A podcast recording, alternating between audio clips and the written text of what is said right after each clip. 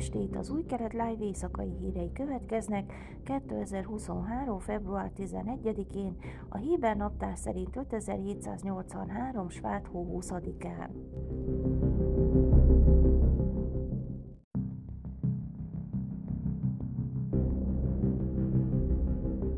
Egy nappal azután, hogy Barcelona polgármestere felfüggesztette az intézményi kapcsolatokat Izraellel és a testvérvárosi kapcsolatot Tel Avivval, a palesztin emberi jogok szisztematikus megsértése miatt Madrid polgármestere felajánlotta, hogy vállalja a testvérvárosi partnerséget.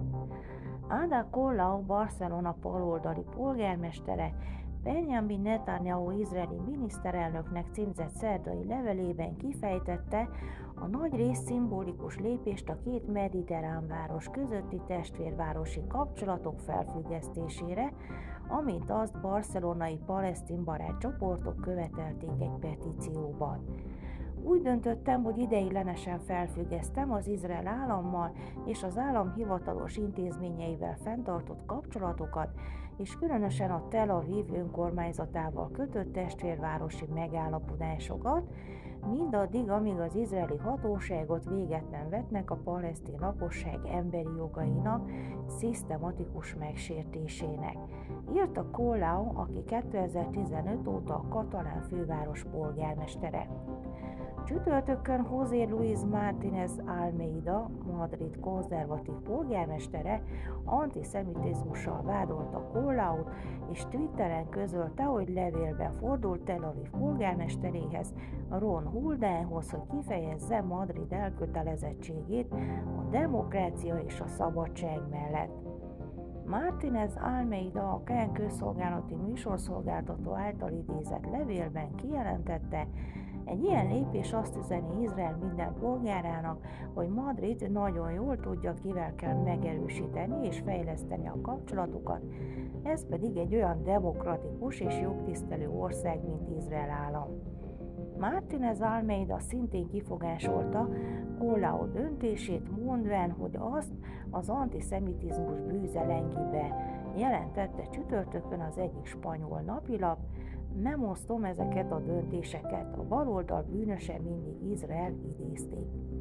Egy szerdai sajtótájékoztatón Kollao elmondta, hogy több mint száz szervezet és négyezer polgár kérte, hogy védje meg a palesztinok emberi jogait, a brit Jewish Chronicle újság jelentése szerint. Kollao szerint Netanyahu-nak írt levelében megjegyezte, hogy a petíció felszólítja őt, hogy ítélje el a palesztin nép elleni apartheid büntetét, támogassa a békéért dolgozó palesztin és izraeli szervezeteket, és szakítsa meg a Barcelona és Tel Aviv közötti testvérvárosi megállapodást. Hozzátette, hogy az ukrajnai háború kitörése után Barcelona a közelmúltban megszakította testvérvárosi kapcsolatát Szentpétervárral is.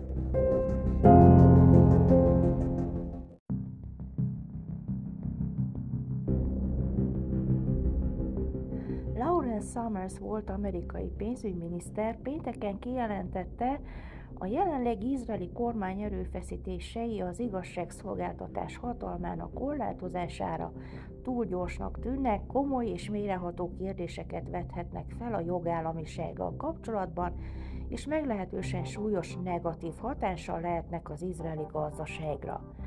Summers a Bloomberg TV-nek nyilatkozott napokkal azután, hogy az izraeli 12-es csatorna arról számolt be, hogy summers a közelmúltban felvette a kapcsolatot Benjamin Netanyahu izraeli miniszterelnök, hogy támogassa a kormánya javaslatait.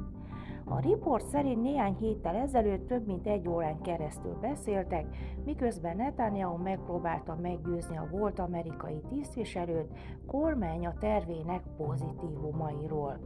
A miniszterelnök feltehetően azt akarta, hogy Summers visszautasítsa a vezető izraeli közgazdászok azon állításait, miszerint az igazságszolgáltatás korlátozására irányuló tervek ártanak Izrael gazdaságának. Summers azonban a jelek szerint egyetértett ezekkel az értékelésekkel.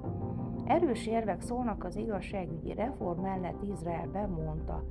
Nemzetközi mércével szokatlan, hogy a bírókat jelenleg szolgáló bírók választják, szokatlan, hogy a bíróságok elkaszálhatnak törvényeket, pusztán azzal, hogy észszerűtlennek ítélik meg őket, anélkül, hogy lenne alkotmány, amire rámutathatnának. Járév Levin igazságügyi miniszter reform terve tartalmazza a bírói kiválasztási bizottság összetételének módosítását és mindhárom kormányzati ág egyenlő képviseletének biztosítását szerinte legalábbis.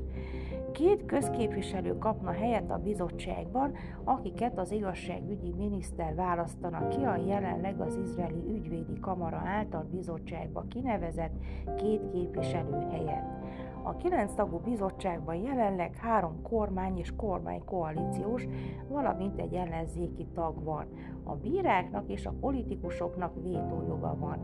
Egy jelölt megválasztásához kilencből hét tag támogatása szükséges. Az igazságügy miniszter által választott két képviselővel a kormány legalább öt, a négy ellenében többséget élvezne a bizottságban. A harmadik pont, amiről Levin azt mondta, a jogrendszer átalakításának első szakasza megtiltja a legfelsőbb bíróságnak, hogy a bírósági felülvizsgálat során észszerűségi mércét alkalmazzon, amelyet a bíróság használ annak megállapítására, hogy egy kormány vagy miniszteri határozat vagy rendelet jogszerű-e vagy sem. A legfelsőbb bíróság 1992 óta 22 törvényi záradékot törölt el.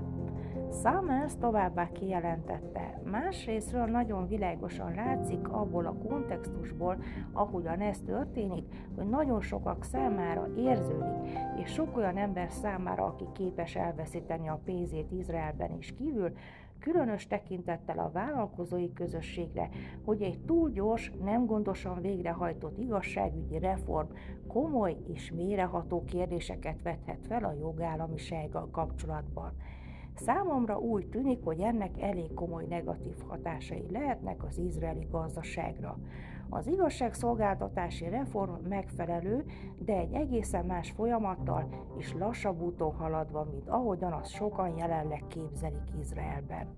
Summers ugyanakkor azt mondta, szerinte a vita mindkét oldalán csillapítani kell a feszültséget.